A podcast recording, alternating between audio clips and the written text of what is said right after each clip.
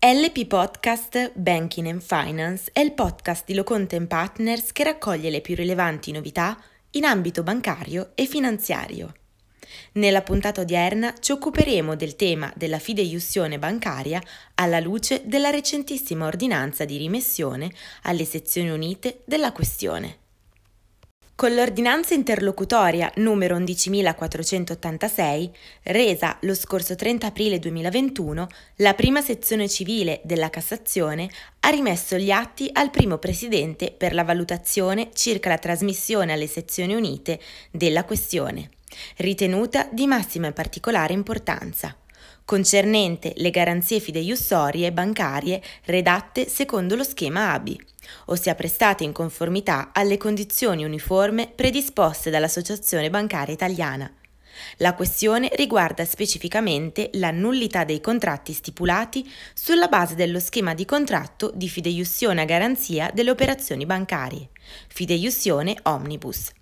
predisposto dall'ABI nell'ottobre 2002 la questione riguarda specificamente la nullità dei contratti stipulati sulla base dello schema di contratto di fideiussione a garanzia delle operazioni bancarie, fideiussione omnibus, predisposto dall'ABI nell'ottobre 2002 poiché ritenuti frutto di un'intesa limitativa e restrittiva della concorrenza dell'AGCM, autorità garante della concorrenza. Si parta con il dire che con il provvedimento datato 2 maggio 2005, numero 55, la Banca d'Italia ha ritenuto tre clausole dello schema ABI, e precisamente gli articoli 2, 6 e 8, lesive della concorrenza in applicazione dell'articolo 2,2 lettera A della legge antitrust. Si tratta più in dettaglio della clausola di reviviscenza di quell'articolo 2 dello schema ABI secondo cui il fideiussore è tenuto a rimborsare alla banca le somme che dalla banca fossero state incassate in pagamento di obbligazioni garantite che dovessero essere restituite a seguito di annullamento, inefficacia o revoca dei pagamenti stessi o per qualsiasi altro motivo della clausola di sopravvivenza di quell'articolo 8 dello schema ABI, secondo cui, qualora le obbligazioni garantite siano dichiarate invalide, la fideiussione garantisce comunque l'obbligo del debitore di restituire le somme allo stesso. E dalla clausola di deroga e di rinuncia ai termini di quell'articolo 1957 Codice civile all'articolo 6 dello schema ABI, secondo cui i diritti derivanti alla banca dalla fideiussione restano integri fino a totale estinzione di ogni suo credito verso il debitore senza che essa sia tenuta ad escutere il debitore o il fideiussore medesimi o qualsiasi altro coobbligato o garante entro i tempi previsti, a seconda dei casi dall'articolo 1957 Codice civile che si intende derogato. Successivamente a tale provvedimento la giurisprudenza e così anche la dottrina hanno assunto posizioni nel tempo differenti. In particolare, con la pronuncia in esame, la prima sezione della Cassazione ha richiamato anzitutto i principi statuiti dalle sezioni unite con la sentenza numero 2207 del 2005, secondo cui dalla violazione dell'articolo 2 della legge cosiddetta antitrust, verificatasi a monte tramite la predisposizione e l'adozione di uno schema contrattuale restrittivo della concorrenza, deriva a cascata la nullità dei contratti stipulati a valle in conformità allo schema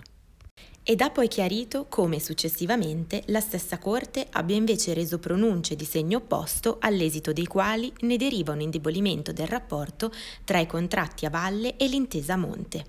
ossia tra i contratti di fideiussione e lo schema ABI, che ha condotto ad esiti contraddittori. Con tali decisioni, in particolare, la Corte ha stabilito che dalla declamatoria di nullità dell'intesa tra imprese per lesione della libera concorrenza non deriva automaticamente la nullità dei contratti posti in essere dalle imprese aderenti all'intesa, ben potendo valutarsi una pronuncia di nullità parziale limitata alle clausole rivenienti dalle intese lesive.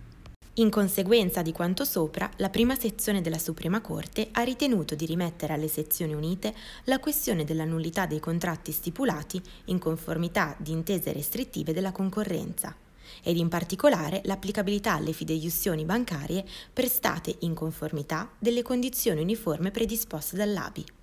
La prima sezione ha quindi chiesto che le sezioni unite chiariscano